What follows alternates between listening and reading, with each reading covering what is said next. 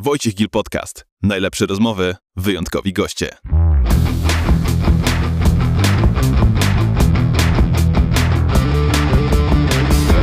Dzień dobry. Moim dzisiejszym gościem jest Martin Lewandowski. Cześć Martin. Cześć, dzień dobry, witam Państwa. Współwłaściciel i założyciel Federacji KSW, prezes Stowarzyszenia MMA Polska, wizjoner. To było pytanie? To było pytanie i co sądzisz na temat określenia wizjoner? Ja mam z, z, z, takimi epitetami trochę problem, bo naprawdę jakby nie poczuwam się i dlatego w świecie, w którym obecnie żyjemy, też jakby mm, zaliczam pewne zdziwko, że, że ktoś tam e, zrobi dwie małe rzeczy w życiu i nagle okazuje się, że jest jakimś super mentorem.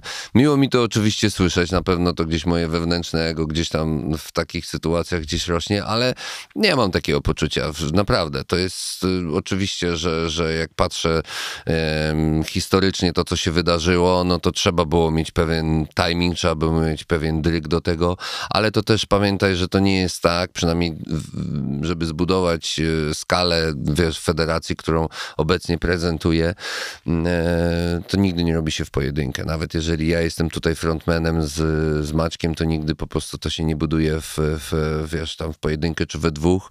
Zresztą miałem okazję popełnić taki post zaraz po Koloseum, bo naprawdę czułem, że po prostu ten sukces i wiesz, wyszło to w sumie tak, że zaczęli ludzie mi gratulować, jaka gala, super. I to oczywiście przyjmowałem z dużym uśmiechem na twarzy, natomiast po prostu uznałem, że mm, poczułem, że tak naprawdę bardzo niedoceniani i niezauważeni są ci ludzie, którzy robią tą zajebistą robotę i, i ja garnia mnie jako te podziękowania i, i, i, chciałem im właśnie tym swoim skromnym postem też podziękować i zwrócić na chwilę uwagę ludzi, że to nie jest tylko ja, nie jestem tylko ja, tylko to jest naprawdę bunch of people. Jednak wizja, przynajmniej na początku, yy, wyszła od dwóch osób, od yy, ciebie i, yy, i Maćka, więc przechodząc do i, i kolejnego pytania, co czułeś, będąc organizatorem i świadkiem KSW na Stadionie Narodowym w maju 2016 roku. I nieprzypadkowo y, mówimy właśnie o tej gali.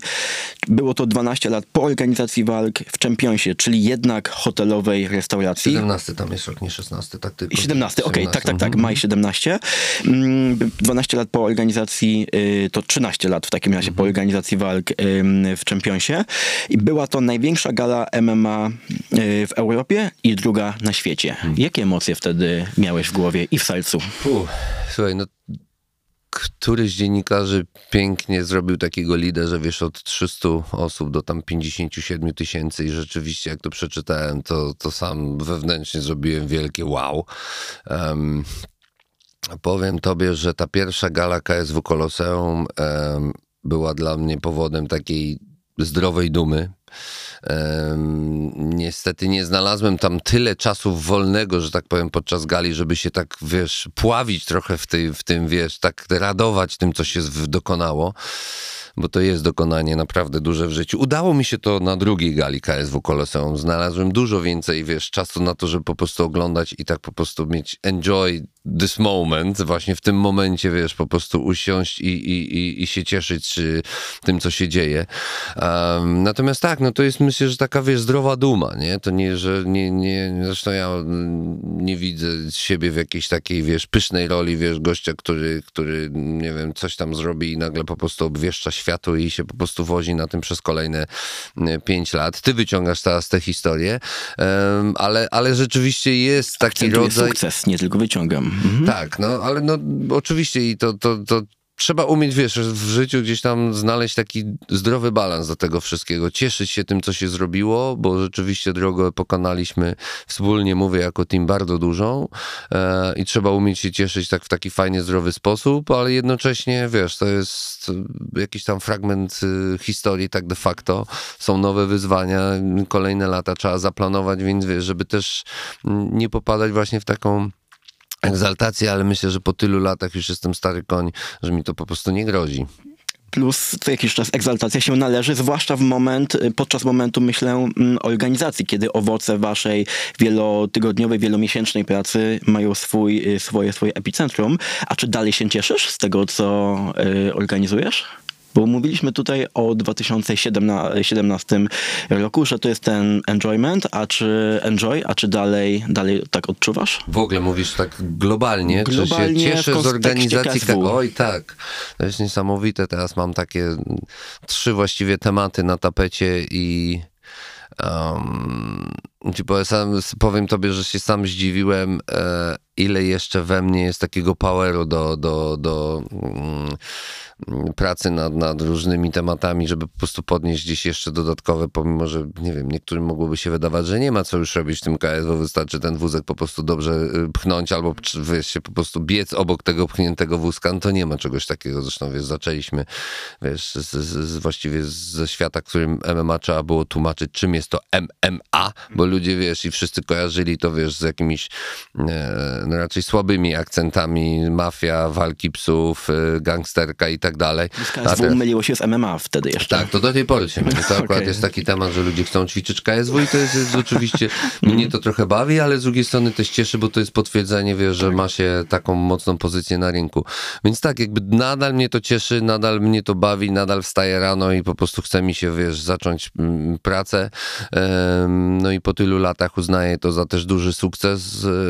No i myślę, że też w jakimś stopniu te owoce są widoczne, że prawie po, w następnym roku będziemy świętować dwudziestolecie e, KSW, że po tylu latach nadal jesteśmy w, jakoś na ustach ludzi, tak? Czyli no, sobie, różne są firmy, które przeżywają okres świetności i po 5, 7, 10, a 20 lat przeżyć naprawdę jest ciężko i przeżyć jeszcze na takim poziomie, albo zaliczać cały czas co jakiś czas jakiś taki, wiesz, no nazwę to wysoki poziom. No jesteśmy nadal numer jeden w Europie, gdzieś tam śmielej mm, sięgamy po rynki europejskie.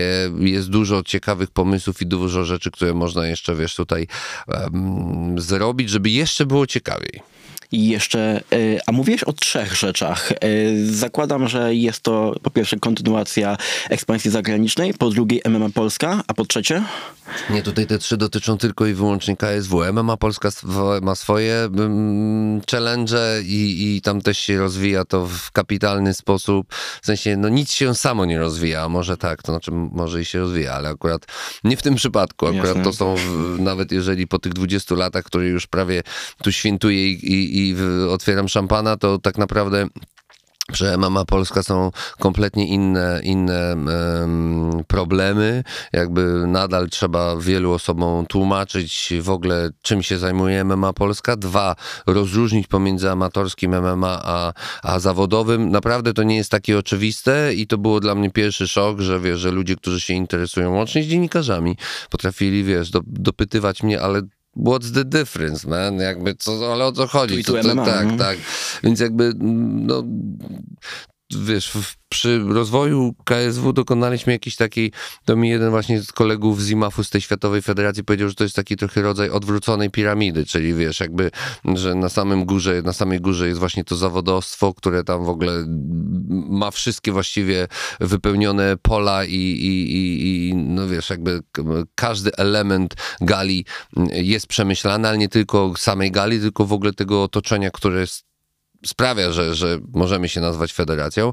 No i nie było w ogóle prawie amatorskiego. Znaczy było, oczywiście były tam różne federacje, które próbowały, ale robiły to na tak kiepskim poziomie, że to był jeden z tych elementów, który mnie właśnie zainteresował mocno, żeby po prostu założyć Stowarzyszenie MMA Polska, czyli to, jak słabo to jest rozwinięte przy mm, Zainteresowaniu społecznym? tak, przy zainteresowaniu społecznym MMA i przy tak zajebiście dużej gali, jaką jest KSW, że ktoś nie potrafił tego w jakimś stopniu wykorzystać, właśnie, że jest duży, silny partner, gdzie można budować to e, amatorskie MMA. I oczywiście, że wiesz, każdy klub, jak mm, produkuje, nazwę takiego słowa, zawodników, no to szuka jakiejś możliwości, żeby ci zawodnicy gdzieś mieli okazję e, te swoje e, skillsy wypróbować i od tego właśnie jest ta płaszczyzna amatorska. No i ktoś po prostu przy, wiesz, przy naprawdę, nie wiem, co prawie co tydzień odbywa się jakaś gala w Polsce, MMA zawodowa, mówię.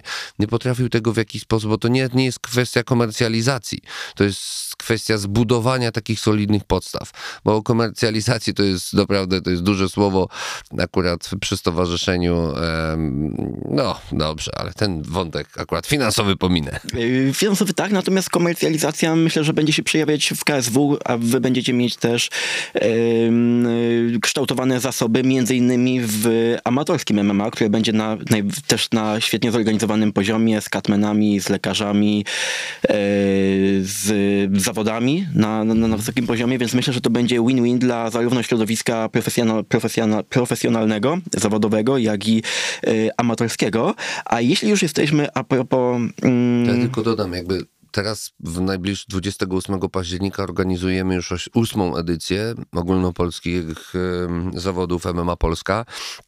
I tak naprawdę już środowisko korzysta. Wczoraj odbyła się gala Babylon MMA, gdzie nasze kadrowiczki, bo jeszcze oprócz tego, że stowarzyszenie organizuje zawody ogólnopolskie, powołujemy kadrę, płacimy za wyjazdy tej kadry. Ta kadra wyjeżdża na Mistrzostwa Świata Europy. E, nie było jeszcze kadry, której byśmy nie wysłali, która by nie przywiozła jakichś medali. E, nasze kadrowiczki, czyli dziewczyny, które przeszły selekcję na zawodach MMA Polska, zdobyły e, powołanie do kadry, wróciły z medalami z tej z tych mistrzostw świata i Europy miały właśnie swój debiut zawodowy w, na Babilonie. E, inni mieli, będą mieć też na innych galach zawodowych. Bardzo dużo w ogóle, wiesz, tych amatorów teraz poprzechodziło na zawodostwo. Czyli nie tylko KSW. W ogóle nie ma nawet właściwie tam... Słuchaj, akurat chyba z takich wychowanków stowarzyszenia to na razie KSW nie zatrudniło nikogo, ale my jesteśmy trochę na innym etapie. Jakby i w ogóle to jest też tak, może dobrze, że akurat ten wątek poruszyliśmy, bo jednym z takich zarzutów na samym początku, jak stworzyłem stowarzyszenie, było, a, że sobie tam Lewandowski buduje takie przedszkola albo szkołę średnią, żeby po prostu tylko tych najbardziej tak. utalentowanych zabierać. Kuchnia talentów. Mhm. Słuchaj, żeby dostać się do KSW, to już musi być naprawdę kozakiem albo, nie wiem jak powiedzieć w wersji żeńskiej. W feminatywie? Tak. Damskim kozakiem. No. Damskim kozakiem, no właśnie, bo mam z tym problem. Um, więc wiesz, jakby przechodząc z rekordem 0-0-0, to naprawdę bardzo, bardzo rzadko zdarza się taka sytuacja, że nasi matchmakerzy mówią, słuchaj, to jest naprawdę taki talenciak, że on tutaj nie da e, plamy. E, więc jak w ogóle jakby moją intencją nie było, żeby sobie budować jakichś tam zawodników czy zawodniczki, wiesz, pod KSW, to jest kompletnie inny rozdział mojej, że tak powiem, historii głowy, że po prostu buduję mocne podstawy e, tej, tej sfery amatorskiej. Więc no właśnie jesteście Państwo w stanie teraz teraz świadkiem, jesteście świadkami tego, co się dzieje, czyli zawodnicy i zawodniczki z amatorskiej idą do innych organizacji, a nie do KSW i oczywiście, że ja się będę im przyglądał i może będzie taki moment, że zapukam do ich drzwi albo zadzwonię do telefonu i powiem welcome to KSW.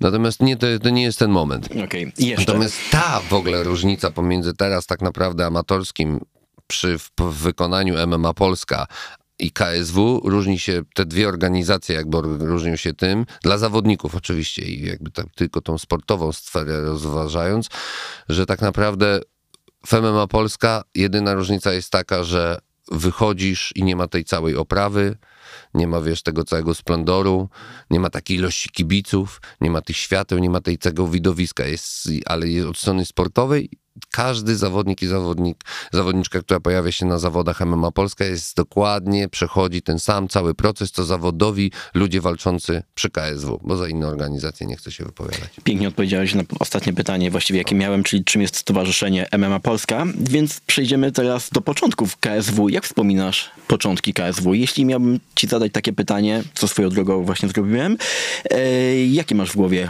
obrazki? Czyli Champions, ustawianie krzesełek, zadymione sale, ale Juras jeżdżący Cinquecento od sponsora. Jak wyglądały no, początki to, to już była gruba akcja, bo to już był w ogóle sponsor, to ty mówisz o KSW już 5, 6, 7 to była mniej więcej, czyli kilka lat później. Te pierwsze w gale, no słuchaj, ja to nazwałem kiedyś i to podtrzymuję, to był dziki zachód. Naprawdę to jest to, że mm, wzięliśmy się za, za, za rzecz y, która miejscami i chwilowo nas przerastała. Budowaliśmy dyscyplinę, gdzie nie można było się w Polsce o nic oprzeć, nie było żadnego wzorca.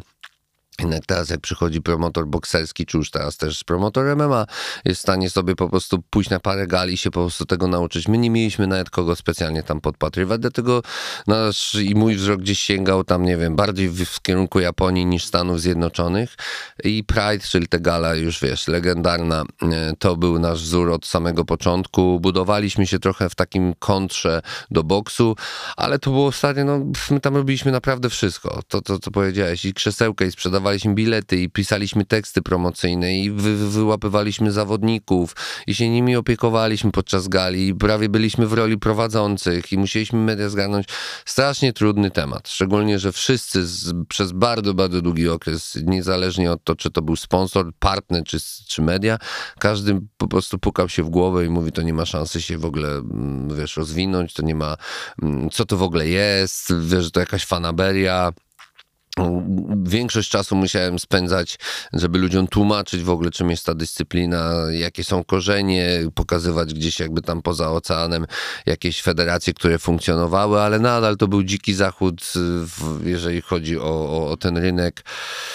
I się cieszę, że to poszło wiesz, w tą stronę, bo naprawdę ilość wypadków, upadków i, i w ogóle bólu głowy, który mógł nas, nas czekać. Yy do największych fakapów KSW y, też przejdziemy. Mam dwóch kandydatów dosłownie, jeśli, y, jeśli o, to, o, to, o to chodzi. Mm, a powiedziałeś, że wszyscy pukali się w głowę, czym jest MMA, czym jest KSW. Ty się nie pukałeś, czy po prostu byłeś za młody, żeby po prostu uwierzyć w sukces?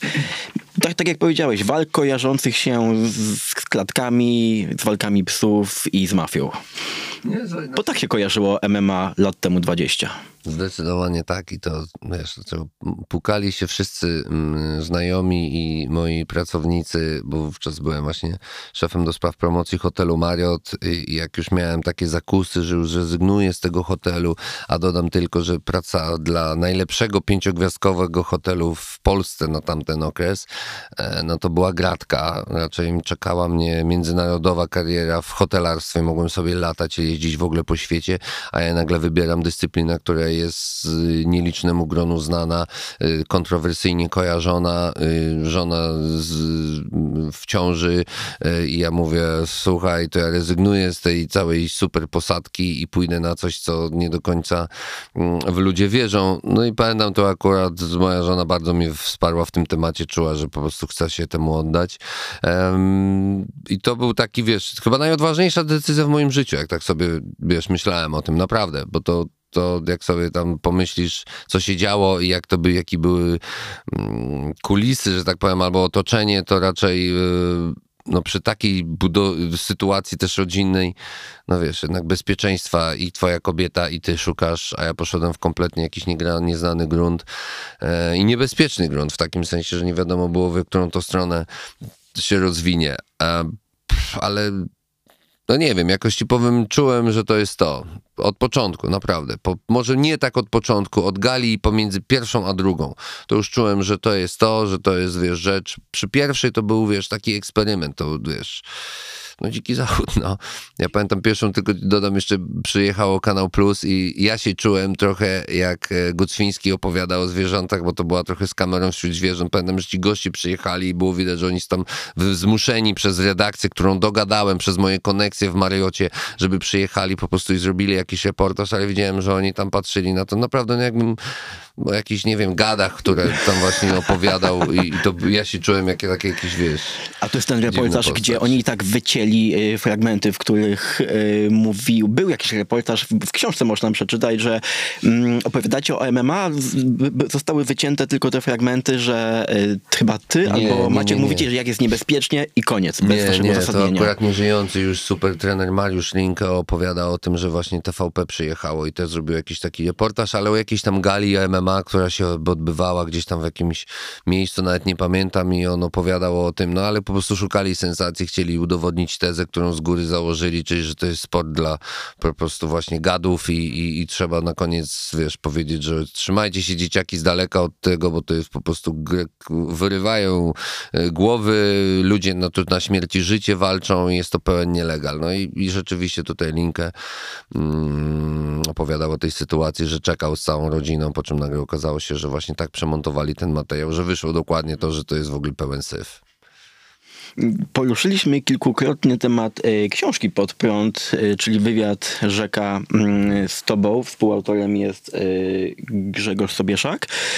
E, i- Sobieszek? Sobieszek, przepraszam, tak. Sobieszek ciężko przeczytać pod kątem Wrócę do 90 klubu i dostanę bęcki. em, stopni. Mm, Cytując, myślę, że buntowniczą naturę odziedziczyłem po ojcu. A co obecnie wywołuje bunt w Martinie Lewandowskim? Czy jest to jeden z tematów, o których nie chciałeś e, e, Znaczy może tak poruszać? bardziej, bardziej em, Bunt czy wkurwienie akurat? No. tak. Czy to jest bunt? Chyba to nie jest bunt. Czy to jest wkurw? Myślę, że czasami przejawia się to jakimś wkurwem, ale bardziej jest to takie, pff, nie wiem, chyba rodzaj jakiejś takiej rezygnacji, jakiegoś takiego niedowierzania wręcz, że trochę, wiesz, że żyjemy w świecie i, i, i mamy jednak no, długą historię jako homo sapiens i po tylu latach e, nie jesteśmy w stanie wyciągnąć jakichś podstawowych wniosków mm, i wracamy trochę do świata, gdzie się promuje miernoty. I to mnie najbardziej tak, właściwie chyba wkurwia, że po prostu wiesz, że miernoty stają się jakimiś idolami, że miernoty stają się, um, jak powiedzieć, Celebrytami? no, to akurat to, to, to jest właśnie chyba ta celebryckość i na tym polega, że, wiesz, że, że po prostu nie musisz do końca się znać, wystarczy, że jesteś bezczelny albo masz na tyle tupet, że idziesz i gadasz i robisz coś, ale mówię właśnie o ludziach, którzy właśnie próbują być ludźmi, którymi nie są, albo wszystko robią na pokaz, niewiele osiągnąwszy w życiu, albo niewiele, niewiele mając, wiesz, na koncie do, do, doświadczenia i dobrego bagażu. I po prostu takie postacie są gdzieś em, i to nie mówię tylko o sportach walki, mówię ogólnie o, wiesz, o jaką właściwie dziedzinę byśmy nie wzięli, że, że po prostu te miernoty są promowane i są takimi, wiesz, no, jak się mówi, gdzieś uciekło mi słowo, nie lider, tylko taka postać, która wywiera wpływ na, nie wiem, na młodzież. i też- Autorytet, chociaż to trochę mocne słowo tak, ale tak, no to jest właśnie, że to, tak, no. tak, że to są autorytety i wiesz, i się po prostu mm, zachwyciliśmy, ale myślę i tak jak gdzieś tam czytam jakieś badania, to że chyba takie zachwyty tymi mediami społecznościowymi odchodzą, bo myślę, że poza tym, że uważam, że to jest super medium i świetne w ogóle, że to w tą stronę idzie, to jednak dla młodych umysłów potrafi to być bardzo szkodliwe i, i chyba jakaś takie przewartościowanie nas czeka tego, z czym my już po prostu no, przywykliśmy, do czego przywykliśmy, ale widać, że to chyba w jakiś taki niekontrolowany sposób więcej szkód przynosi niż ten. Też nie chcę tu brzmieć jako jakiś tam pastor i tak dalej, no mówię, że tylko wkurzam się, jeżeli ktoś zestawia jakiegoś, jakąś postać z inną postacią i po prostu wszystkie znaki na niebie i ziemi mówią, no, że każdy człowiek powinien wiedzieć, kogo należy tutaj słuchać. No, słuchają miernot. Ale myślę, że na tym też polega y, przewaga KSW, jak i organizacji, które promują czy to sport, czy prawdziwe y, wartości, bo powiedziałeś o homo sapiens. Y, Homo sapiens a te inne moż, możemy to nazwać homo ludens, czyli tylko zabawa, rozrywka. Te autorytety niestety trochę też nie chcę zabrzmieć y, z punktu widzenia pouczania, y, natomiast te prawdziwe autorytety, o nich się mówi latami. Dzisiaj po 15, nawet po 20 latach mówimy dalej o zawodnikach, którzy walczyli na początkowych galach KSW, a o innych tylko efekciarzach mija pół sezonu i już o nich się nie, mm, nie pamięta. Y, A będąc przy początkach KSW, jak sobie ty czy ogólnie KSW poradziło z pseudokibicami? Na KSW 2 to ty musiałeś pacyfikować kibiców Legii Teddy Boys 95. Tak, no radziliśmy sobie tak, że po prostu sobie radziliśmy. nie, no, słuchaj, nie było ochrony takiej, jaką można sobie wyobrazić. Mamy naprawdę akurat, to jest akurat temat, za który ja odpowiadam, czyli bezpieczeństwo e, właściwie na wielu etapach e, produkcji samej, samej oczywiście gali. E, nie byliśmy tak mocno, nie byłem tak mocno rozeznany w tych kibicowskich animozjach. E, wiesz, policja też nas traktowała jako po prostu bombę z opóźnionym zapłonem, więc nie było tutaj wsparcia. Teraz w, ze służbami pracujemy w takim sensie, że po prostu oni traktują to jako super widowisko i, i, i pomagają nam utrzymać tutaj teraz? bezpieczeństwo. Tak teraz, no tam ciężko mi teraz powiedzieć, kiedy to się wydarzyło, w sensie, no ale to niby, że tam przy KSW 80, tylko pewnie przy jakimś KSW, nie wiem, 30, więc to już trochę trwa ta historia. Więc, więc, y, no nie, no słuchaj, znaczy w ogóle na szczęście dla mnie, ze względu, pod względem właśnie bezpieczeństwa, ta, ta historia mm, z kibicami się mocno zmieniła. Jakby to już są inni kibole, mówiąc w skrócie. No mamy dwóch, y, no niech to, bo sorry, bo jeszcze jeden jest nieogłoszony. nieogłoszony. Mm, Arek Wrzosek, który jest kibicem, wiesz, na żylecie tam króluje i, i jesteśmy w stanie po prostu zorganizować galę, gdzie przychodzą y, panowie bez koszulek i, i, i się dobrze bawimy wszyscy tak, i nie ma klimat, żadnej, no. tak, i nie ma żadnej, żadnej po prostu zadymy. Ale oczywiście były, były, słuchaj, no ta sytuacja, o której mówisz, co raz się wydarzyła w Mariocie w Championsie, no to była bardzo słaba i ja tam wyszedłem i jak później myślę o tym, to myślę, że to była taka naiwność po prostu młodzieniaszka, który myślał, że coś może, a tak naprawdę jakby ktoś się odpalił, to by mnie tam zadeptali. Dwie grupy zwaśnionych po prostu kibiców, no, ze względu na walkę, która się wydarzyła, nie do końca zgadzali się z werdyktem, no i wiadomo, swoją frustrację chcieli przerzucić na gościa, który właśnie to organizował, ale udało się i naprawdę to było chyba dlatego, że zobaczyli, żeby mnie tam z liścia mogli pyknąć i, i, i dlatego chyba oszczędzili. No i, i była jedna sytuacja, której też nie przewidzieliśmy na Górnym Śląsku, konkretnie w Katowicach, gdzie po prostu doszło do tego, że nie, za, nie mm, już nie pamiętam kto tam, no ale biorę to jakby na klatę, że nie do, do, dopatrzyłem tego, że y, zawodnik y, ma bardzo pokręconą kibicowską historię i nagle okazało się, że tam przed, wiesz, bramami y, spotka katowickiego stoją nam tam dwie bardzo mocno wkurzone y, drużyny i dwie kolejne, które bardzo chętnie się dołączą do tego wkurwu. No i tam było bardzo źle, ale udało się to też jakby zażegnać. y, No i tam tutaj akurat Tomek Bronder, do dziś ze mną współpracujący, choć jako sędzia, ale jako lokalny gościu tam powiedział, co mam zrobić, jak mam zrobić, z kim gadać, a z kim nie gadać i w jakie pakty, a nie pakty wchodzić. Więc jakby tutaj Tomasz Bronder odegrał kluczową rolę, że po prostu nie mieliśmy rozpierduchy na KSW w Katowicach.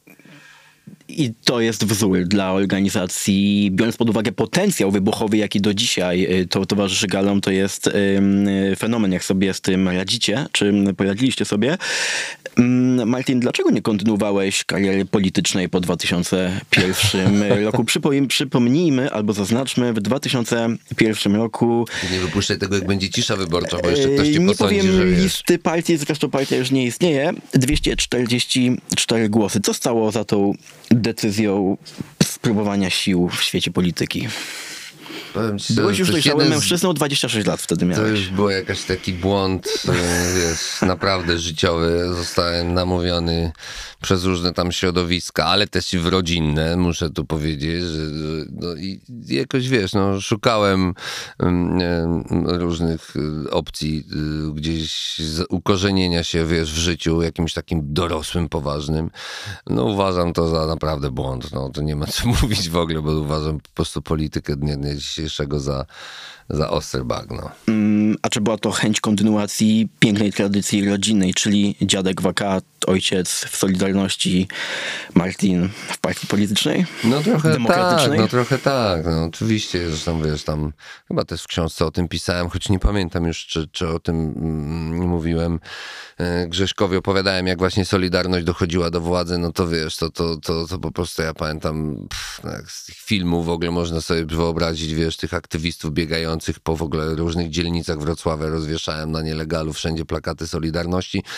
No ale tak, no ten, ten, ta, ta historia, wiesz, yy, mojego dziadka, yy, mojej mamy, ze strony mojej mamy, no to raczej jest taka mocno solidarnościowo Piłsudska, że tak powiem, z AK na czele. Tutaj mój dziadek też walczył, więc no to ciężko jakby się, że tak powiem, wyrwać z tego. Nie mówię, że chciałbym, tylko po prostu no człowiek gdzieś tam przesiąkł taką atmosferą, no i na dobre, bo to akurat moim zdaniem no w tą stronę na pewno, jeżeli miałbym się czuć Polakiem mówić, no to dzięki właśnie takim historiom, że, że wiesz, że rzeczywiście po właściwej stronie i dzięki Bogu, chociaż nie wierzę w Boga, właściwie nie wiem dlaczego to powiedziałem. Bo może podświadomie wierzysz, no? Dzięki, no podobno się zawsze wierzy w coś tam, tylko po prostu wiesz, no ale nie w takiego, o jakim myśmy sobie wyobrażamy, akurat właśnie może nie związany dokładnie z, z, z tradycją naszą polską. E, ale no wiesz, no dziękuję, że akurat takim klimacie człowiek wychował się, no bo mógł się wychować, nie wiem, w jakiejś rodzinie komunistycznej, no i wiesz, no i dziecko w sumie nic nie mogło specjalnie, o, wiesz, no co ja mógłbym, nie wiem, w wieku tam, nie wiem, pięciu czy trzynastu lat powiedzieć moim rodzicom, że robią źle, no byłbym po prostu w rodzinie komunistycznej się wychowywał, choć tak mówię, tak nie było i zajebiście, że tak nie było. No, ale nie miałbym na to wpływu i, i, i co, i miałbym obwiniać całe życie swoich rodziców, więc dziękuję, że po prostu akurat tak się złożyło, że nie muszę ich obwiniać i akurat jestem szczęśliwy, że po tej stronie mocy stali. Super. I właśnie ten wątek e, backgroundu rodzinnego, czytając twoją książkę, e, był jednym z, z powodów, dla którego też chciałem się z tobą spotkać w tym, w tym podcaście, bo tak samo jak i ty masz ten background przez rodziców i dziadków e, wolnościowo-solidarnościowy. Ja miałem bardzo bliźniaczy. Plus kolejnym takim wątkiem, który, który zainteresował mnie twoją osobą, były wyjazdy podczas studiów, czy to na zachód, czy to na wschód w twoim przypadku, czyli do Australii, gdzie różnymi e, szemranymi zajęciami się e, zajmowaliśmy. W moim przypadku był to housekeeper akurat w stanie, w stanie Maine. W twoim, w Australii co właściwie to było? Czym się zajmowałeś Ojej, wtedy? to miałem z 20 różnych prac. Wymień trzy najbardziej takie... Najdłużej przepracowałem jako taki, em, oni to na to mówili packer, ale to nie taki, że pakowałem w siłowni, tylko packer. No, W Okej. sensie pakowałem towar na, na półki w sklepie i, i była to świetna praca. W ogóle miałem dużo luzu i, i w ogóle naprawdę bardzo dobrze to wspominam. Ale słuchaj, pracowałem w pizzerii, e, byłem hand kitchen, czyli taki, który pomocnik do kucharza. E, Instalowaliśmy z bratem, bo ja byłem tam z bratem, jakieś satelitarne anteny. Malowaliśmy em, pokoje, w sensie byliśmy tymi takimi, wiesz, normalnymi malarzami, ale nie... nie Malarzami pokojowymi, no. tak, pokojowymi. Jejki, co tam jeszcze, co naprawdę, to, to gdzieś tam wyliczaliśmy z bratem, naprawdę było bardzo dużo. Przez dwa lata z, z, zwiedziliśmy, że tak powiem, wiele zawodów.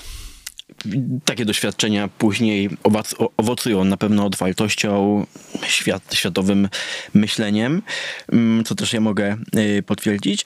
Martin, w książce czytamy Iwa, czyli Iwona, twoja, y, twoja żona, oczywiście dla słuchaczy przybliżając, Iwa przez wiele lat zwyczajnie nie była zagorzałą fanką tego sportu, czyli MMA. Przychodziła na galę raczej ze względu na mnie. Czy to już się zmieniło, czy Iwa dalej przychodzi ze względu tylko na ciebie, a nie tylko na aspekt Nie, sportowy? teraz już nie przychodzi ze względu na mnie. przychodzi e, towarzysko i przychodzi, żeby docenić e, tych zawodników, których zna i których po prostu lubi. No, ale lubi ze względu nie tylko i wyłącznie na to, że są fajnymi postaciami, tylko też ze względu na to, co wie, wie co robią, żeby byli w tym, a nie innym miejscu i ile to wysiłku, trudu i poświęceń kosztuje, żeby być, wiesz, na tym e, poziomie zawodniczym MMA, jakim są niektórzy. No i Okej. Tak. Z książki też e, wyraźnie wybrzmiewa e, twoja mega miłość i szacunek e, do żony. Powiedz więc, czy żona zawsze ciebie napędzała do działania, czy jednak były momenty, w których w cudzysłowie mówiła ci, żebyś jednak został w domu, niż jeździł po Polsce, organizował kolejne, kolejne gale, rozwijał MMA? Nie, nigdy, nigdy tak, jeżeli chodzi o akurat o KSW, no nigdy nie było jakiejś takiej ze strony Iwony, wiesz, nie wiem, e, kontry, żeby tego nie robić. Nie, ale to wiesz, to jakby, wiesz, jak długi jest staż małżeński, to też w ogóle e, relacja, no przechodzi przez różne fazy, ale to, co mogę powiedzieć, to Iwona zawsze, wiesz, stała przy moim boku i nawet właśnie te początki, które były trudne i takie niepewne, to zachęcała mnie, żebym robił to, co czuję E, i, i jeżeli czułem, że, że gdzieś tu mogę, wiesz, odnieść jakiś tak zwany sukces albo, że to będzie dla mnie, wiesz, dobrą, dobrą sprawą, no to to mnie wspierała i do tej pory tak jest. Jakby tutaj bardzo dużo też dzięki Iwonie się rozwijam jako człowiek po prostu. Taka też jest fajna, mi się wydaje, nie chcę tylko jakby, bo to w, w, dobrze, żeby w dwie strony zawsze szło, ale że wiesz, jak jest mądra, fajna kobieta w koło faceta, e, choć tak może zabrzmieć to bardzo patriarchalnie, nie? że tutaj facet musi coś robić, a kobieta ma go wspierać, ale jeżeli już są jakieś takie, chociaż moja żona jest bardzo, bardzo mocną osobowością i, i, i tam sobie tak zwanie w kaszę dmuchać nie pozwoli. E, i, i też jak na swoim polu odnosiła i odnosi sukcesy i jest, wiesz, w, prowadzi swoją agencję marketingową sukcesem od lat, no to, to jednak dobrze jest, jeżeli, wiesz, dwoje ludzi po takim stażu nadal potrafi po prostu się, wiesz, nawzajem motywować i też e, wspierać w różnych tych historiach i w różnych Wiemy, że życie bywa przewrotne, a jeszcze wiesz, w branży, którą reprezentuję i też w ogóle wielowymiarowe jest to, co robię, czyli promocja, wiesz, dyscypliny sportowej, no to trzeba naprawdę um, mocno wierzyć w tą drugą osobę. Mm, a czy wtajemniczasz się w kulisy przygotowania, przygotowań do kolejnych gal KSW, czy raczej mówisz o rezultacie yy, już konkretnych eventów? Nie jest tak, że przegaduję z Iwoną wszystkie wątki, ale są jakieś elementy, z którymi po prostu, wiesz, gdzieś wracam do domu i przegadujemy, przegadujemy, wiesz, gdzieś tam przy, nie wiem, jakiejś kolacji, obiedzie, czy gdzieś w jakiejś sytuacji, wiesz, takiej domowej. Yy, też wiele jest takich sytuacji, które które gdzieś wychodzą i też Iwona o nie podpytuje, więc o nich rozmawiamy, ale bardziej takie, nazwijmy je strategiczne niż takie operacyjne. Mm. Też bardzo fajnie powiedziałeś o y, mądrej kobiecie u swego, y, czy też u mojego boku. I też z punktu widzenia patriarchalnego, nieco, ale tylko w tej y, sferze y, nomenklatury. Mam taką tezę, że facet jest jak jeden, kobieta jest jak zero i pytanie, z której strony postawimy to zero, będzie facet albo 10 razy większy, albo 10 razy mniejszy, jeśli się otacza, znaczy jeśli się otacza, jeśli stoi u boku y, mądrej i mocnej, y, mocnej kobiety. Martin, co jest największym biznesowo wyzwaniem dla KSW obecnie? Hmm, nie wiem, czy, czy w ogóle jest jakiś jeden element. Y, znalazłbym, myślę, że kilka albo kilkanaście taki biznesowo, chyba taki numer jeden, który bym teraz wyciągnął, no to jest ta walka o tą ekspansję europejską. Trochę w bardzo mm, złym momencie COVID nas zaatakował, chociaż nie ma chyba osoby, która by powiedziała, chociaż nie, są firmy i są ludzie, którzy... Producenci maseczek, tak. tak. Cenią sobie to, że COVID ich tam y, zapanował na świecie, natomiast no, my byliśmy przed COVIDem już w trzech krajach i rozwijaliśmy te rynki. Trzy razy byliśmy w Londynie, na Wembley, byliśmy w Zagrzebiu, w Chorwacji, byliśmy w, e, w, Dublinie w Irlandii, więc te rynki mieliśmy tam rozgrzewać do czerwoności, wiesz, naszym brandem. COVID nas zamknął w ogóle na 7 miesięcy w piwnicy właściwie, wiesz, i, i później wychodziliśmy gdzieś do ludzi, organizując galę. Znowu trochę powrót do czempionsa dla 300-200 osób, albo w ogóle bez widzów e, i tak się rozkręcamy, więc mówię, byliśmy na innym etapie, to nas mocno gdzieś tam cofnęło w takiej ekspansywności po tych rynkach europejskich, więc myślę, że to jest challenge i teraz trochę się, wiesz, dużo organizacji rzuciło na, na te rynki europejskie i wiadomo, dzięki, przez to właściwie, nie dzięki, tylko przez to też ten, ten, ta nasza mm, szumnie powiem ekspansja, wiesz, jest, jest w jakimś stopniu wolniejsza albo po prostu trudniejsza też przez to. Jakie rynki zagraniczne planujecie poza Czechami, Słowacją, myślę Chorwacją i Anglią? No, właściwie tylko Czechy, Słowacja na tą chwilę. No już to już gdzieś tam wyszło, więc jakby to potwierdza, że Francja jest tym rynkiem, który, który, który bardzo mocno teraz rozpatrujemy i wiesz, tam przypatrujemy się, żeby po prostu no, w, organizować galę. Nie chodzi tylko, żeby wpaść, wiesz, tam raz na pięć lat i zrobić jakieś e, jakieś zamieszanie, tylko żeby rzeczywiście sukcesywnie po prostu budować e, z miesiąca na miesiąc ten rynek. Mamy coraz większą ilość zawodników francuskich, no i tą Francję coraz bliżej, ona jest coraz bliżej nas i my coraz bliżej niej, więc na pewno Francja, e, myślimy bardzo poważnie o, o rynku niemieckim, no i to takie właściwie trzy, które na tą najbliższą perspektywę bym sobie wyznaczył, bo oczywiście gdzieś tam i kraje bałtyckie i skandynawskie chodzą nam po, po mm, głowie, ale też taka egzotyka jak gala w Stanach Zjednoczonych. Czyli konflikt UFC potencjalny. Nie, to w ogóle ja myślę, że to w ogóle nie można rozpatrywać tego w, wiesz, w kategorii konfliktów, dlatego że po prostu no, mm, UFC dominuje tam od początku i żaden Bellator, PFL i inne organizacje nie są w stanie tam w żaden sposób, ja nie mówię nawet zagrozić, tylko wychylić się trochę poza jakiś horyzont, żeby on był zauważalny w jakimś tam stopniu przez, przez UFC. Gala, którą, o której ja myślę, KSW, no będzie takim zagraniem czysto pod Polonie. To w ogóle jakby ja tu tutaj nie mam, wiesz, jakichś ambicji, że nagle będziemy budowali się, wiesz, na rynku amerykańskich dla Amerykanów, dla, nie wiem, Mexico, dla Puerto Rico i dla innych nacji, tylko to będzie po prostu gala taka naprawdę pod Polonie i wiem, że tam jesteśmy w stanie naprawdę mocno zamieszać i raz na jakiś czas, nie wiem, raz na rok, raz na dwa lata fajnie by było tam wpadać, bo mamy gwiazdy, które są turbo popularne no i wiemy, że też Polonia bardzo od początku właściwie nas wspiera, śledzi, kupuje pay-per-view, czy kupowało, obecnie przyjeżdża, no teraz nawet wiesz, no bardzo duża rzesza fanów przyjechała z Arturem Szpilką e, na galę KSW Koloseum właśnie jak walczył z Pudzianem, więc wiesz, widać, że po prostu ten, mamy mocną stronę, czyli ta nasza Polonia, e, no i myślę, że wiesz, biznesowo dobrze by było to wykorzystać. Chicago czy Nowy Jork? Jedno i drugie miejsce biorę pod uwagę. Na równi prawie, ale jak miałbym chyba tą wajchę przełożyć, to jednak Chicago. Bliżej. Chicago. Chociaż gale nawet Kownackiego, Adama Kownackiego w Nowym Jorku też się cieszą olbrzymią popularnością frekwencyjną Polaków. Tak, tu słuchaj, no nie, nie, bo jakby wiesz, też jakby taka perspektywa, jeżeli byśmy zrobili mm, ruch w tamtą stronę, to nawet jeżeli pierwsza by była w Chicago, to nie wykluczam, że druga była w Nowym Jorku, albo na odwrót, więc jedna i druga opcja jest jak najbardziej realna, to bardziej, wiesz, taka, takie myślenie, jak Polakom by było wygodniej, albo gdzie jest większe takie community, a nie dlatego, czy nas stać, czy na nie stać, czy po prostu Nowy Jork już brzmi, wiesz, w taki sposób, że już człowiek, wiesz, miękną mu kolana. Nie mam naprawdę tutaj żadnych e, jakichś takich, nie wiem, kompleksów, można powiedzieć. Powiem ci więcej. Z Madison Square Garden z Nowego Jorku gość napisał do mnie, venue manager, że, że po prostu widzi, jak się KSW rozwija i, i widząc ten potencjał, zaprasza do współpracy. No i kolega z biura z nim właśnie gada. Sztos, legendarny Madison Square Garden.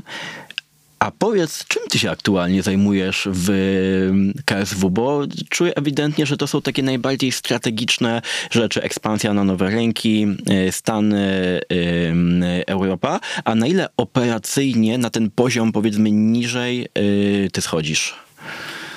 Na ile? Fu, słuchaj, był, był już taki moment... od czempionsa i układania mm -hmm. krzesełek 20 lat później. Tak. No, akurat w momencie, kiedy wiesz, rozmawiasz z prywatnym przedsiębiorcą, to rzeczywiście jest tak, że e, gdzieś ilość tych elementów, które trzeba oddać w zarządzanie osób jest naprawdę przepotężna, ale raz na jakiś czas e, trzeba zajrzeć w każde, w każde miejsce i w każdą półkę. I nie dlatego, że ja nie wierzę swoim ludziom, tylko po prostu są pewne tematy, które gdzieś tam zaczynają się e, w inny kierunek i wiesz, rozwijać niż sobie człowiek życzy. Ludzie podejmują decyzje, które nie do końca tobie e, pasują, więc więc nie, nie chcę tu budować jakiejś takiej historii, wiesz, jakiegoś takiego cerbera, który chodzi i tam raz na jakiś czas musi, nie wiem, zajrzeć, tylko po prostu bardziej, żeby po prostu wszystkich trochę update'ować, briefować i pokazywać ten sam kierunek, jakby, tak? Więc to jest bardziej mm, mm, taka praktyka wręcz, a nie, wiesz, yy, no i ja, ja sobie akurat chwalę to, bo nie ukrywam, że są już pewne takie dziedziny albo tereny, w których, wiesz, jakby rozwijałem, później dałem to, przekazałem osobie do zarządzania i po jakimś czasie okazuje się, że ja już wiesz, nie do końca kumam, co się tam dzieje. Już nie chcę tam, bo to wiadomo, wtedy już trzeba było śledzić i każdy by się zorientował, co ważniejszy tam słuchacz e, by wiedział, o kogo chodzi, ale są takie tereny, że po prostu człowiek zaczyna być oderwany od tego, a ja lubię być blisko. Okay. Oczywiście nie da się przy tej skali biznesu, wiesz, być wszędzie i, i, i wszystko prowadzić, więc ja mam tą taką akurat e, to szczęście, że mam naprawdę super współpracowników i, i, i moi ludzie robią naprawdę zajebisty kawał roboty i im ufam. I to jest ważne, żeby, wiesz, ludziom ufać. I jeżeli nawet widzisz, że czasami zrobiłbyś coś inaczej i uważasz, żebyś zrobił lepiej, to i tak mówisz zajebiście. Niech on, ona robi tak, jak czuje i po prostu dajesz tą, wiesz, taką sprawczość tej osobie. I myślę, że to jest też ważne, żeby po prostu otaczać się, wiesz, ludźmi, tak jak, wiesz, w przypadku właśnie żony, która jest takim motywatorem też, wiesz, życiowym, biznesowym, to, to z drugiej strony po prostu musisz mieć ludzi i ci powiem, tych ludzi wymieniłem na przestrzeni 20 lat bardzo dużo. W każdej właściwie firmie, spółce, z którą to, że, że jednak ten element ludzki jest kluczowy.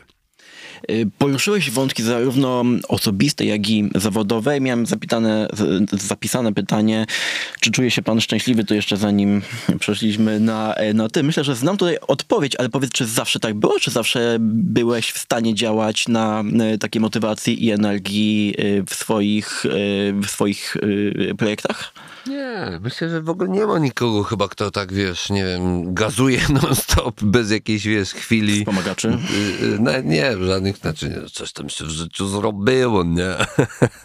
Ale nie, nie takich, nie ma, nie wyobrażam sobie po prostu nikogo, kto jest w stanie, wiesz, na takim pełnym gazie lecieć non-stop, wiesz, jakby być zmotywowanym bez takiej chwili zwątpienia, bez chwili, że się wy, chcesz wycofać.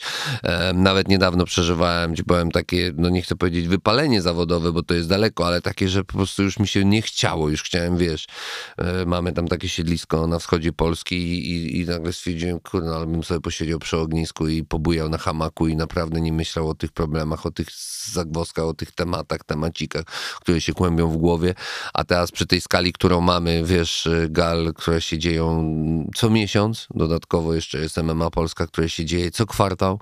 I to jest, nie jest tak, że wiesz, wpadam sobie na dwa dni przed startem gali, tylko to jest y, 24H na 7. No jakby mając biznes swój prywatny, to tak naprawdę mm, trzeba się nauczyć, kiedy możesz odpoczywać i kiedy możesz znaleźć ten, mm, ten, ten czas na, na odpoczynek.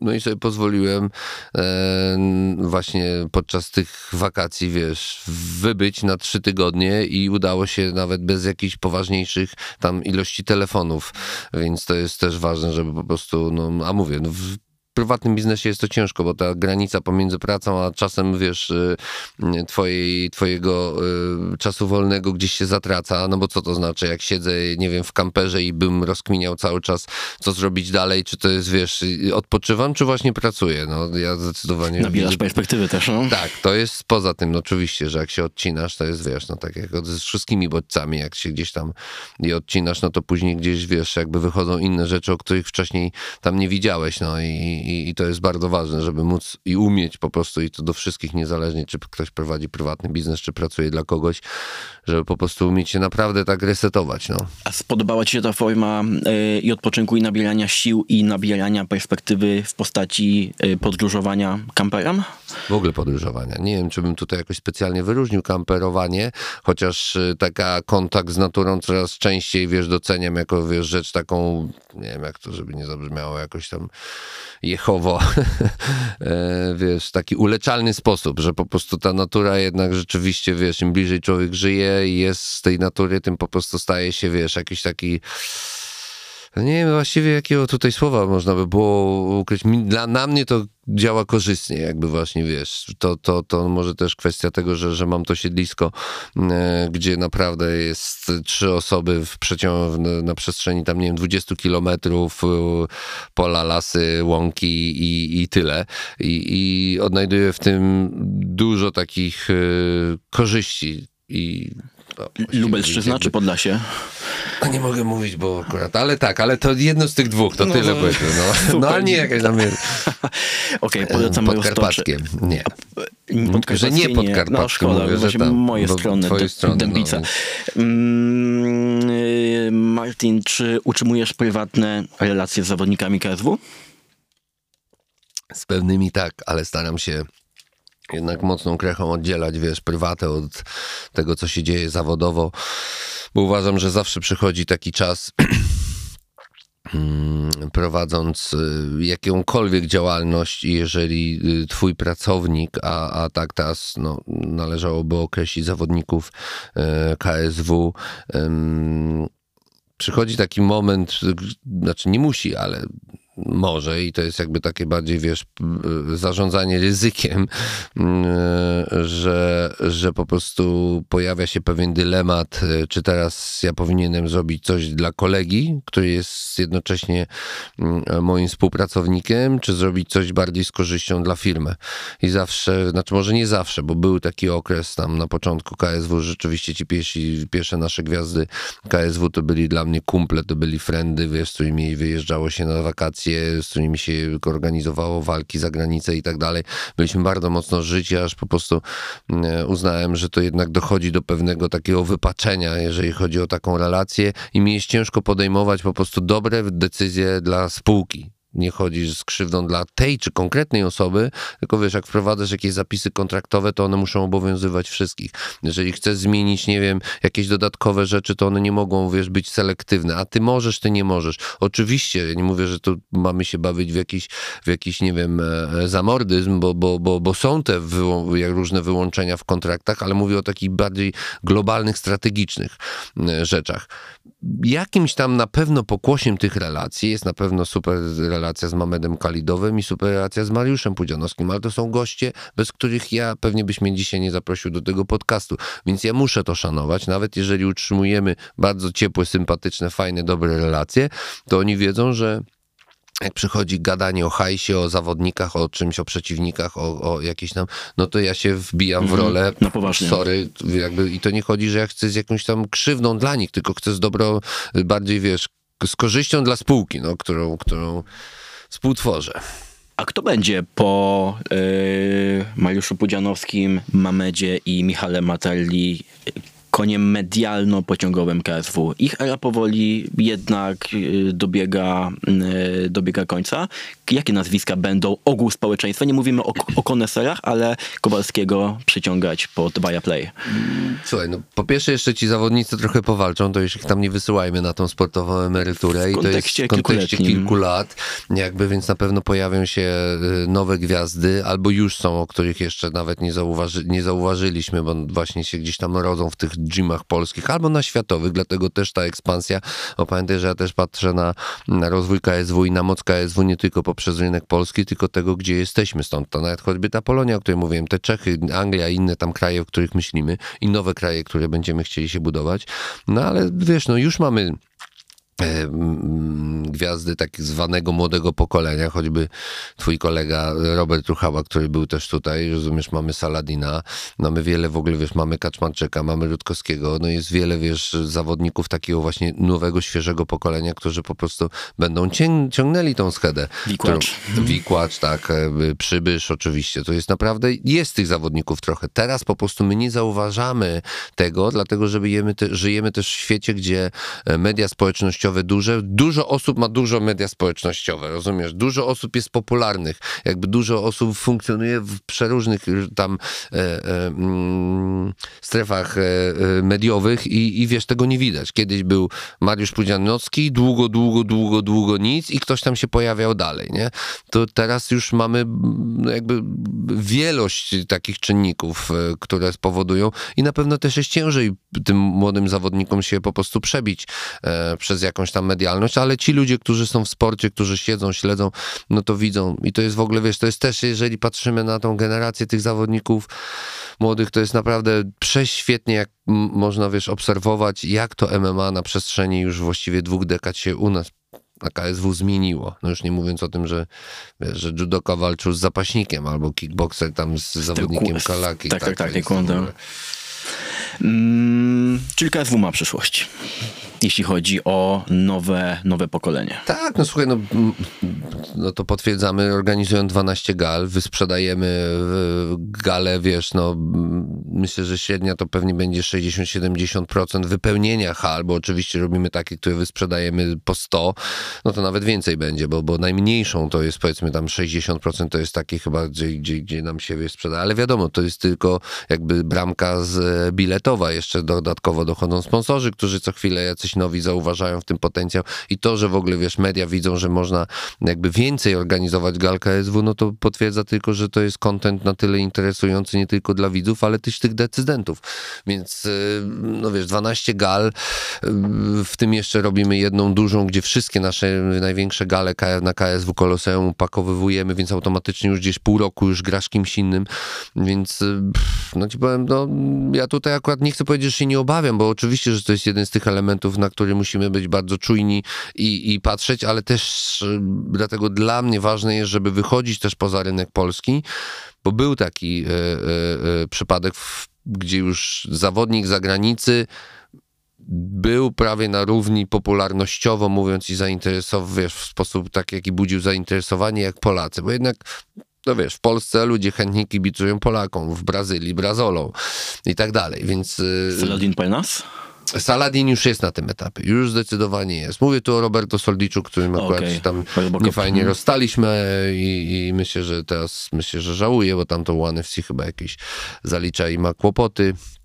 Poza tym przegrał prawie dwukrotnie, bo raz tam była dyskwalifikacja, czy tam no contest, się zakończyła walka, drugą przegrał, więc jakby myślę, że tutaj z takiej, wiesz, pozycji gwiazdy yy, ym, nagle się stał jakimś tam numerem, którymś, wiesz, federacji, którą nikt w Europie w ogóle jakoś nie specjalnie śledzi i się nie ekscytuje. Tak, będąc topowym zawodnikiem mm, w Polsce.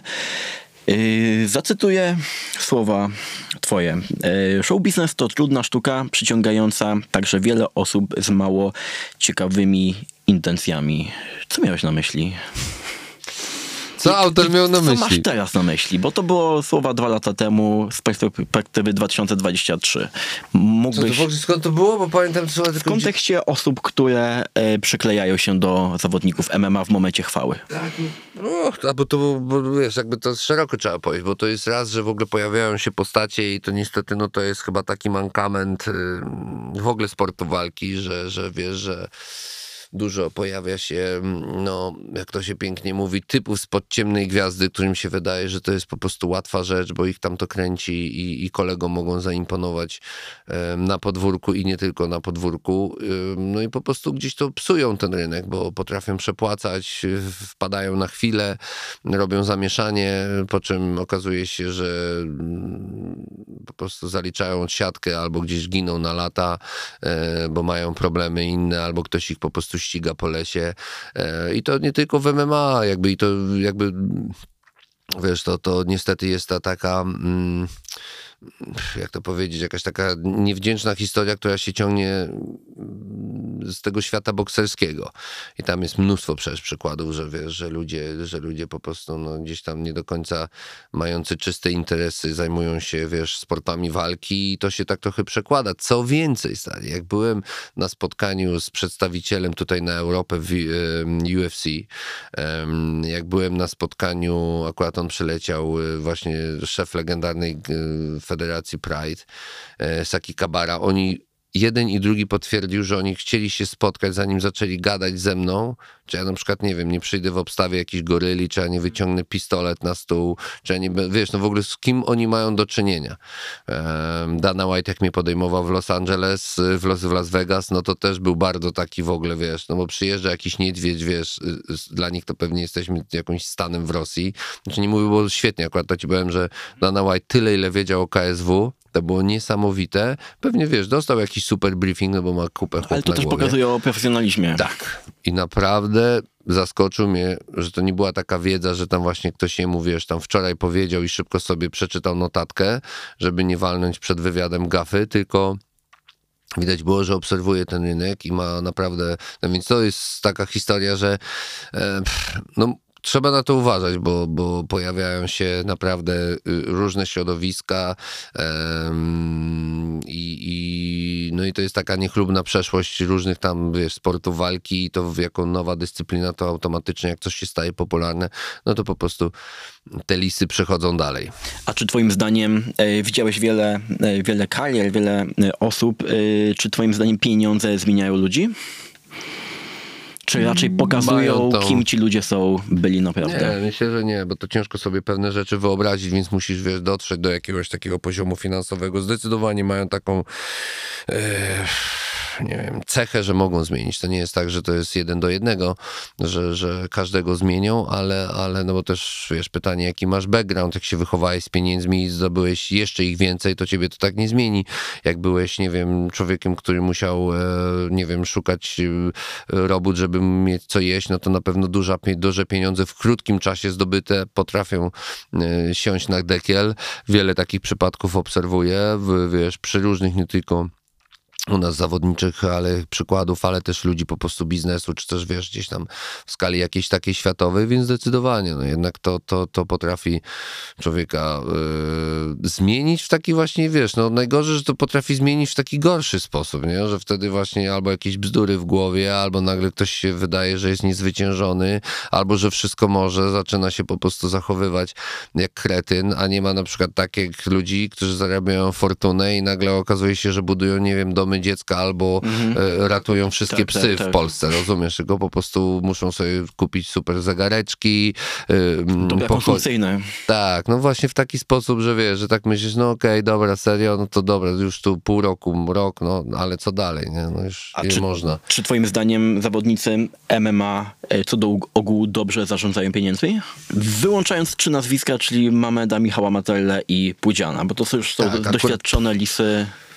Tak, no myślę, że wiesz, no nie, akurat tych, tych trzech zawodników myślę, że można spokojnie postawić jako Dlatego pewien... zapytam o innych. O innych, ale tutaj chciałbym akurat wyróżnić, bo akurat z tych trzech myślę, że po prostu Pudzian robi to najlepiej z nich wszystkich, zresztą on już, wiesz, tylko na chwilę zboczę, bo, bo, bo chciałbym tutaj naprawdę przybić pionę wielką z Pudzianowi za to, bo, bo to jest facet, który, wiesz, jakby tak zajebiście potrafi zarządzić swoim majątkiem, że to naprawdę on powinien udzielać zawodnikom lekcji, jak to należy robić. I to nie mówimy, naprawdę ma kilka tam biznesów fajnie prosperujących, się nimi zajmuje, nie podnieca się tym, że wiem, miał tam parę złotówek więcej. Natomiast tym nie, myślę, że, że nie zarządzają dobrze, ale myślę, że też właśnie wynika to z tego, że po prostu, no też się odniosę do obecnego świata, że po prostu właśnie ten taki blicht i tam wiesz, właśnie jaki masz fajny zegareczek jest ważniejsze niż to, gdzie tam e, fajniej zainwestujesz, więc też po prostu ludzie chcą automatycznie podnieść sobie status swój, wiesz, taki finansowy, żeby on był widoczny.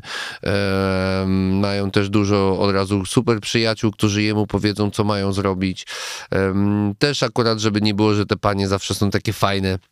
Potrafią być panie niefajne, które też potrafią wiesz, gdzieś tam wy, wyciągnąć niepotrzebnie w, albo z, w inny kierunek po prostu w te finanse, ale wiesz, no to nie wiem, czy bym jakby tutaj skazywał, że to zawodnicy jakby MMA. Myślę, że ogólnie sportowcy mają z tym problem, że niewielu jest sportowców, którzy sobie świetnie y, radzą, wiesz, y, z tym, a niestety ka- te, ka- kariera każdego sportowca jest w miarę krótka w porównaniu z takim, no, człowiekiem, który gdzieś tam chodzi do pracy, nazwijmy go sobie umownie. Ja dokładnie się koleguję dość dobrze z Marcinem Gortatem i wiem, że tam na przykład jest pewien taki program, że im się pieniądze, jakiś tam część pieniędzy z, z, wypłaty zabiera i się po prostu tym młodym ludziom inwestuje. Tylko pamiętajmy, że też jakby próg wejścia, a teraz on się mocno w MMA obniżył, w NBA, w NHL, w NFL, to tam już pewnie, wiesz, i też w piłce nożnej jest bardzo młody. Ci gówniarze zarabiają taki hajs, gdzie wiele Tak, i po tak, prostu i to tak. korumpuje, nie korumpuje, tylko to psuje, to Psuje. po prostu, Mhm. wiesz, jakby te umysły, oni są po prostu przegniłe, no. Jak, jak zresztą wiemy, co się nawet w polskiej piłce dzieje, ile ci chłopcy dostają i co z tym hajsem robią, no to to jest, wiesz, Tak, mama i tato nie nauczyli. Jest też prawidłowość, że najwybitniejsi sportowcy co do ogółu mają większy, mm, y, lepiej się zarządzają niż osoby, które dopiero w to wkraczają. Nawet ty powiedziałeś o Mariuszu Pudzianowskim, y, o, o Marcinie Gortacie. Powiedzmy też Robert Lewandowski. Często dosta- dostajesz pytanie, czy Robert Lewandowski to twoja rodzina? Słuchaj, za granicy, zawsze jak się wczekowywuje do jakiegoś hotelu albo gdzieś, to zawsze jest Lewandowski, więc tak, więc, więc, więc to rzeczywiście no jest, jest, jest brandem na świecie bardzo dużym. Wiesz, w Polsce no Lewandowski jest tam, to jest nazwisko, nie wiem, które, ale jedno z najbardziej popularnych, więc też jak się, wiesz, przedstawiam jako Lewandowski, nikogo nie dziwi. Zmonopolizowane. Yy, Martin, jaki był największy medialny fuck up w historii KSW?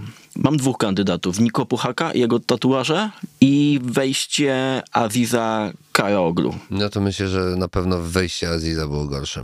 Zdecydowanie to była taka sytuacja, która naprawdę zatrząs- zatrzęsła się, mówi? Zatrzęsła? Zatrzęsła, no, w Zatrzęsła w ogóle posadach. naszymi, wiesz, podstawami. Naprawdę mieliśmy straszne, duże problemy. Mm, Wszyscy ci malutcy hejtercy, hejterzy rz- rzucili nam się do gardeł.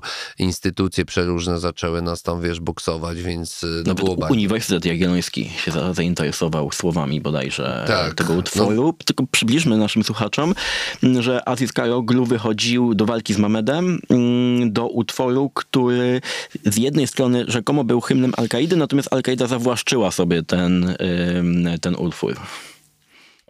Dwie rzeczy. Pierwsza rzecz to jest taka, że było niesamowite, to wtedy właśnie poznałem, że tak powiem, potęgę mediów społecznościowych, bo się zaczęło to od Twittera, jednego chyba właśnie z tych profesorów, tylko nie wiem, czy on był na mm, Ujocie, czy gdzie indziej, że, że w ogóle zasugerował, że słuchajcie, czy to nie są przypadkiem w ogóle ta pioseneczka tam w ogóle, którą Al-Kaida wykorzystuje i się zaczął w ogóle cały medialny syf od tego, więc jakby wiesz, wyobraź sobie jeden tweet człowieka w ogóle nikomu nieznanego, jakiś arabista, który tam w ogóle e, e, miał na tyle dobre ucho i widać było, że był fanem MMA, wiesz, zobaczył. To jest jedna no. sprawa, więc w ogóle to też było niesamowite. A drugie, druga, że, że wiesz, no to, to nie był hymn, no to nie jest, bo Tak, na tak, to tak. byśmy byli, Mm, tylko po prostu ja to podawałem przykład, że tak jakbym teraz, nie wiem, założył organizację faszystowską i bym wziął Bogu Rodzice i bym stwierdził, że to jest mój samozwańczy hymn i by ktoś wypuścił Bogu Rodzice i ktoś by powiedział, że wspierasz faszystowską organizację e, Lewandowskiego. Więc to jest jakby ta historia. Więc trochę jakby tam jest tak, że, że oni różnych tych y, pieśni takich, nie wiem, staroarabskich po prostu sobie zaciągnęli i stwierdzili, a to był akurat gorący moment, no bo wtedy te wszystkie terrorystyczne historie 2.15, timing niefortunny. tak, no. więc jakby no to było, wiesz, bardzo gorąco i to był chyba najgorszy taki nas kryzys, no naprawdę... No, tu, tu prawie o takie zamknięcie, prawie, że, że wiesz, w federacji się, przynajmniej ja to tak widziałem, naprawdę było źle. Poznałeś się wtedy na ludziach?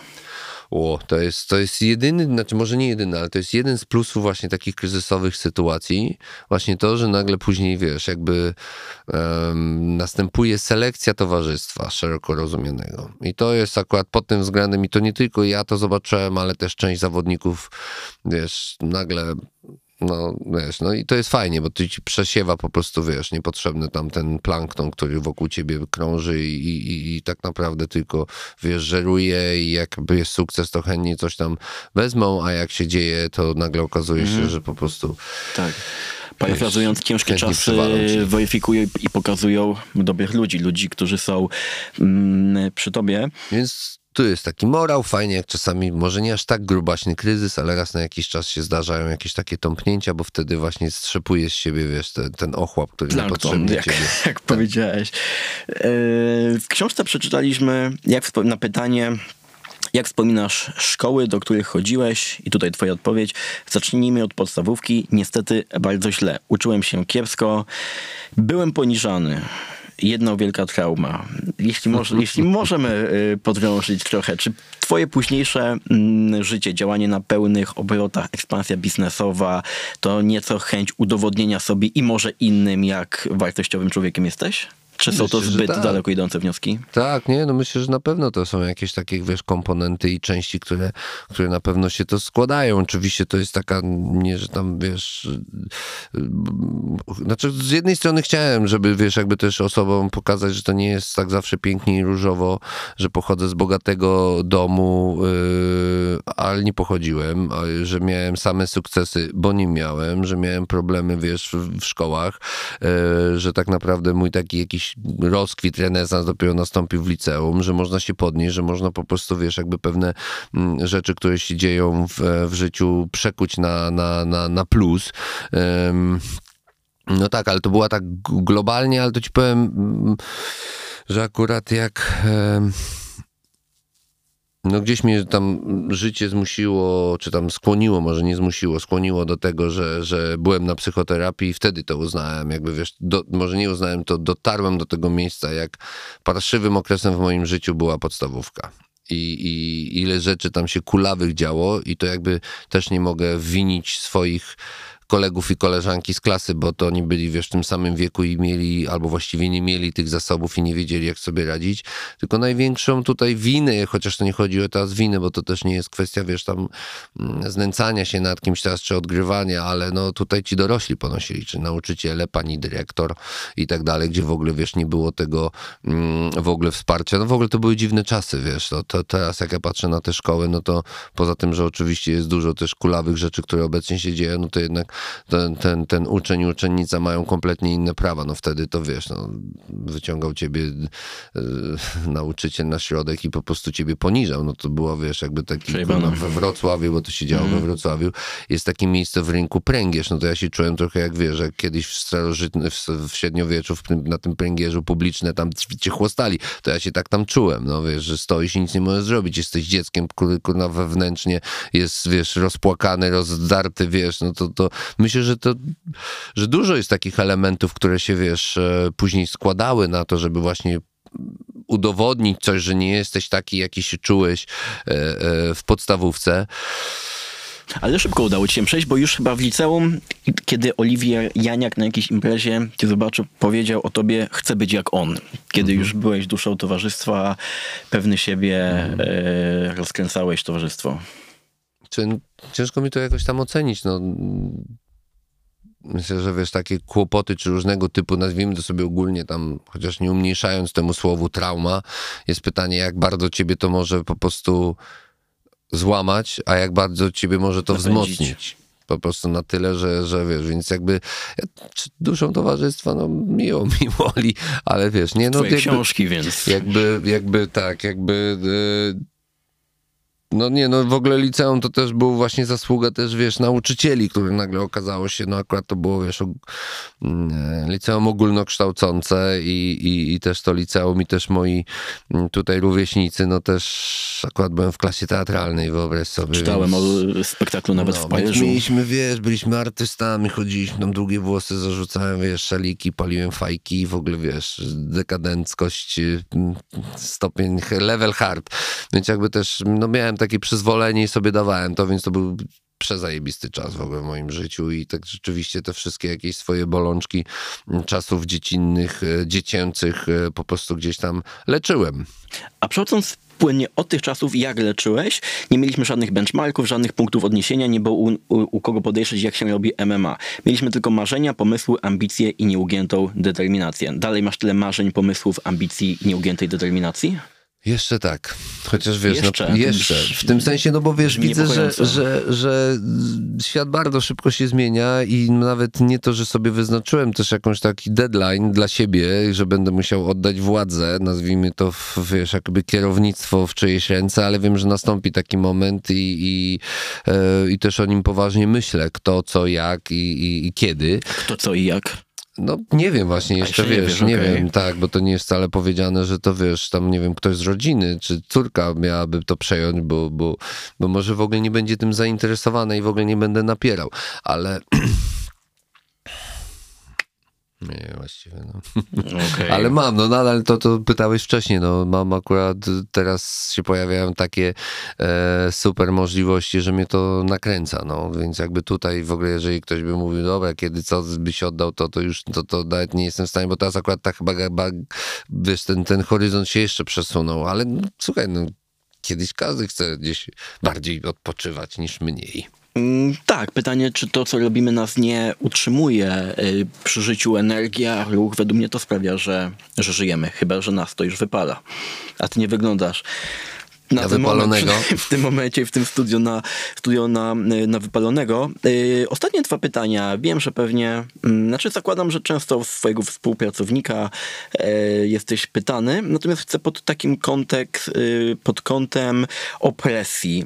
Y, Jak w każdej relacji, czasem bywa ciężko, y, z, a propos Maćka Kowalskiego, z każdej opresji udaje nam się wychodzić w zgodzie. Jakie opresje was najbardziej podzieliły? Poróżniły. Myślę, że na odpowiedź na to pytanie e, trzeba będzie trochę poczekać. Nie żartuję, ale to są wiesz, no, jakieś wewnętrzne rzeczy, no jest przeróżnych jakichś tam tematów, ale biznesowe, no to tylko bi, wyłącznie biznesowe. Oczywiście zaczęło się gdzieś tam od jakichś takich, wiesz, różnych prywatnych e, zatargów, ale słuchaj, 20 lat prowadzimy biznes, prawie 20 lat. E, Jest mnóstwo spółek i mnóstwo firm, które już 10 razy zdążyło zmienić właścicieli, wspólników, paść, powstać i tak dalej. Uważam to, że przez 20 lat, jeżeli jesteśmy w stanie, e, wiesz, funkcjonować w tym tandemie, tworzyć coś fajnego, wyjątkowego i jeszcze rozwijać to, to, to na to trzeba patrzeć, a nie na to, że po prostu, po prostu raz na jakiś czas potrafimy sobie dać e, popysku. Jesteśmy jak stare dobre małżeństwo, tak bym to skwitował. No po prostu pojawiają się konflikty, jak w każdej innej relacji. Ale miłość Tylko dalej ludzie. jest. Tak, oczywiście, no inaczej bez tej, wiesz, jakiejś tam e, przyjaźni, Mhm. koleżeńskości nie, nie, nie bylibyśmy w stanie, wiesz, jakby mm, tego prowadzić i na, na, na, na, takim poziomie, no jakby wiesz, jakby oczywiście, że pojawiają się czasami bardzo trudne sytuacje i bardzo kluczowe, akurat jesteśmy, wiesz, mm, samcami, gdzie każdy trochę chce na swoim postawić. Więc, ale mówię, to tak jak w każdej relacji, naprawdę. To nie jest jakaś ani w jedną, ani w drugą stronę wyjątkowa sytuacja. Po prostu 20 lat ze sobą powoduje, że przeżyliśmy naprawdę bardzo dużo, e, doświadczyliśmy bardzo dużo, widzieliśmy bardzo dużo i po prostu to też powoduje, że, że gdzieś te nasze relacje potrafią być czasami oskłe, czasami mamy tak zwane ciche dni, ale raczej bym się skoncentrował na tym, co robimy wspólnie i gdzie nasza firma, bo my w tym momencie wypowiadam się jako współwłaściciel firmy, gdzie jest i, i w którym kierunku dąży. Podzielenie przestrzeni w biurze pomogło? Tak, bardzo. Mhm. Tak, no są też takie momenty, że każdy po prostu w pewnym momencie, wiesz, zażyczył sobie, czy zapragnął chyba na jakimś takim podświadomym poziomie, żeby jednak, wiesz, nie być już tak blisko jak e, bliźniacy. Okej. Okay. Czyli zdrowe wypracowanie dojrzałej mm, relacji. Ostatnie, a właściwie przedostatnie pytanie. Jak byś zdefiniował swój największy sukces? Jak zdefiniowałbym? To jest właśnie, zyskujesz na czasie, tak. Hmm. Czy jeszcze nie masz takiego, które uważasz, że to już jest największe, co y, na ten moment osiągnąłeś?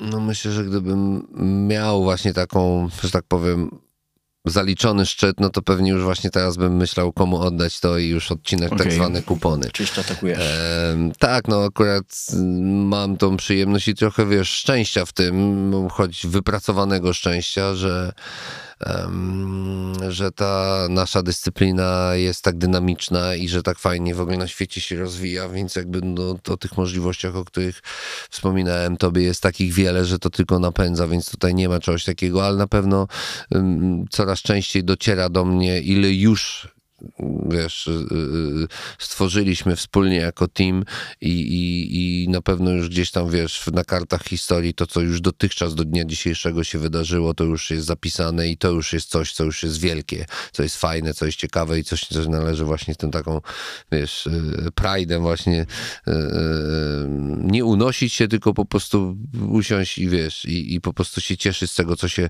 wydarzyło, ale wiesz, no to przemija ten, ten, ta radość i człowiek chce kolejnych emocji, chcę kolejnych wyzwań, więc jakby nie wiem, dla mnie na tą chwilę to wydaje mi się, że właśnie nawet bym od zboczył trochę z tego biznesowego aspektu, wiesz, sukcesu i bardziej bym um, tutaj wskazał jako, um, chociaż też to ciężko powiedzieć mój, bo nic tutaj nie jest moje w takim sensie, bo to jest, wiesz, jak w KSW, to to jest cały team, to jest też mój wspólnik, a, a w rodzinie no to też nie jest tylko moje tak, dziecko. ale mechanizmem sprawczym jednak ktoś jest zawsze wiodącym. Mm.